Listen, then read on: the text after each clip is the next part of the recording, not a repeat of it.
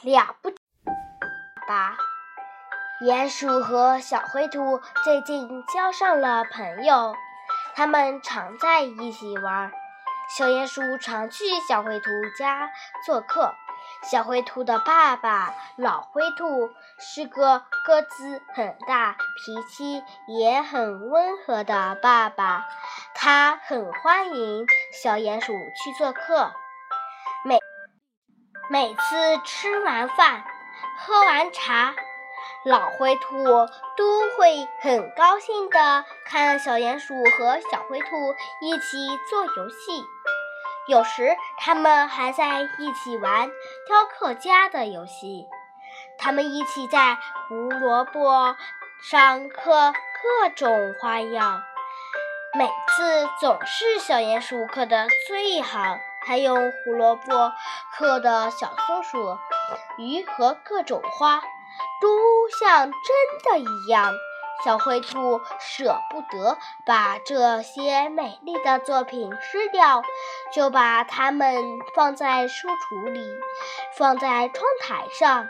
老灰兔每次看见了，都会啧啧称赞说：“小鼹鼠，你的手艺真了不起。”有一天，小灰兔和爸爸出门去。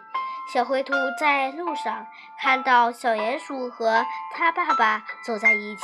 第二天，当小鼹鼠上门来的时候，小灰兔说：“小鼹鼠，你爸爸的个子真小，不像我爸爸长得又大又神气。你的爸爸是个不起眼的小爸爸。”不许这样说！小鼹鼠的爸爸老灰兔有点生气地说：“小鼹鼠，小鼹鼠，你的爸爸真是个不起眼的爸爸吗？”不，小鼹鼠说：“我爸爸是个了不起的爸爸。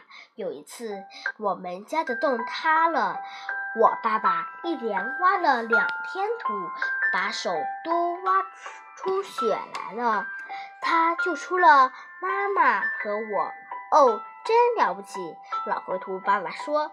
而且小鼹鼠继续往下说：“我爸爸种了种的胡萝卜也是最棒的，他每次都能收到许多很甜很嫩的胡萝卜。”哦，真了不起！老灰兔爸爸说。而且小鼹鼠还往下说：“我雕刻胡萝卜的本领也是我爸爸教的，他的手艺棒极了。每当他拿起胡萝卜，你要他雕什么，他就能为你雕什么，每每样东西都雕得像极了。真的吗？哦，你爸爸真了不起！”这次，小灰兔也惊叹起来：“我真不该说你的爸爸是个不起眼的小爸爸，请你原谅。我的爸爸是个伟大的爸爸。”小鼹鼠说：“还等什么呢？”老灰兔爸爸说：“请你的爸爸到我们家来做客吧，我们欢迎他，还要看他他了不起的雕刻手艺呢。”我这就去请我爸爸来。小鼹鼠笑着走出了门。